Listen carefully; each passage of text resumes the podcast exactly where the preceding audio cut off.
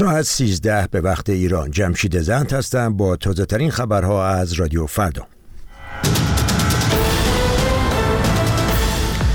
آمریکا به ایران درباره ارسال موشکهای بالستیک به روسیه هشدار داد. ایالات متحده چهار نفر را به قاچاق تسلیحات ساخت ایران برای حوسی ها متهم کرد. و اسرائیل به مذاکرات آتش بس در پاریس می جان کربی سخنگوی شورای امنیت کاخ سفید روز پنجشنبه در نشستی مجازی با خبرنگاران گفت که واشنگتن هنوز نمی‌تواند تایید کند که ایران موشکهای بالستیک در اختیار روسیه قرار داده است. تقویت همکاری نظامی ایران با روسیه نه تنها برای اوکراین بلکه برای همسایگان ایران در منطقه و جامعه جهانی نیز مضر است. ایران تعداد قابل توجهی پهپاد، بمب‌های هدایت شونده و مهمات توپخانه را در اختیار روسیه قرار داده است که روسیه تا حدی از آنها در حمله به اوکراین استفاده می‌کند.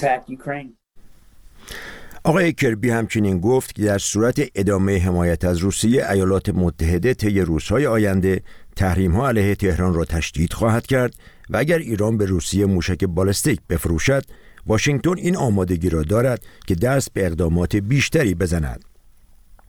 خبرگزاری رویترز روز چهارشنبه در گزارشی اختصاصی به نقل از شش منبع مطلع گزارش داده بود که ایران تعداد بسیار موشک بالستیک زمین به زمین به روسیه ارسال کرده است.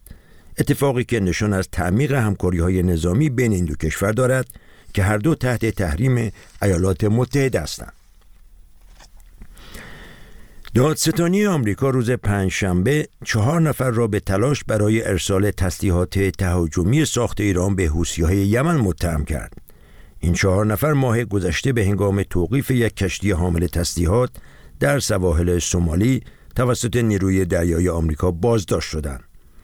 وزارت دادگستری آمریکا محمد پهلوان، محمد مظهر، قفران الله و اثر محمد را به ارائه اطلاعات نادرست به افسران گارد ساحلی ایالات متحده پس از دستگیری متهم کرده است.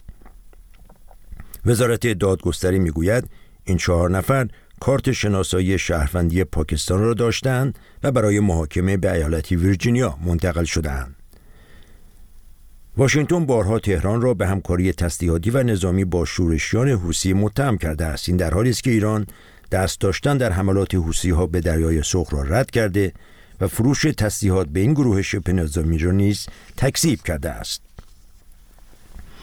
رسانه های اسرائیلی روز پنجشنبه اعلام کردند که اسرائیل روز جمعه مذاکره کنندگانی را برای مذاکرات آتش بس به پاریس میفرستد.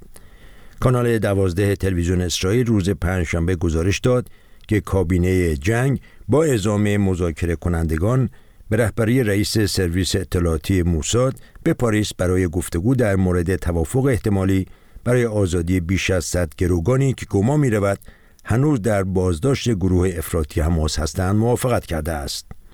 این در حالی است که ارتش اسرائیل بامداد پنجشنبه هفت بار به رفح در جنوب نوار غزه حمله کرد که در جریان یکی از این حملات یک مسجد بزرگ با خاک یکسان و بخش وسیع از اطراف آن تخریب شد.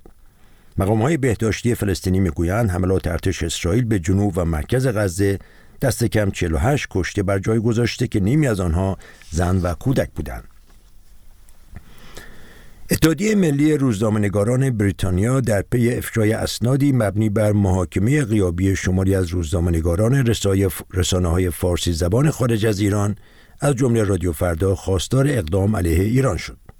این اسناد توسط گروه هکری عدالت علی منتشر شده و در بخشی از آن نام 44 روزنامه‌نگار و فعال رسانه خارج از ایران به چشم می‌خورد که توسط دستگاه قضایی به تبلیغ علیه نظام جمهوری اسلامی متهم شدهاند. دبیر کل این اتحادیه در بیانیه خود گفته که افشای این اسناد شواهدی از جنگ همه جانبه حکومت جمهوری اسلامی علیه خبرنگاران ایرانی در داخل و خارج از کشور را نشان می‌دهد گروه عدالت علی که در سالهای اخیر اسناد مختلفی را با تمرکز بر موضوعات حقوقی و قضایی افشا کرده به تازگی بیش از سه میلیون سند قضایی را حک و در دسترس عموم قرار داده است.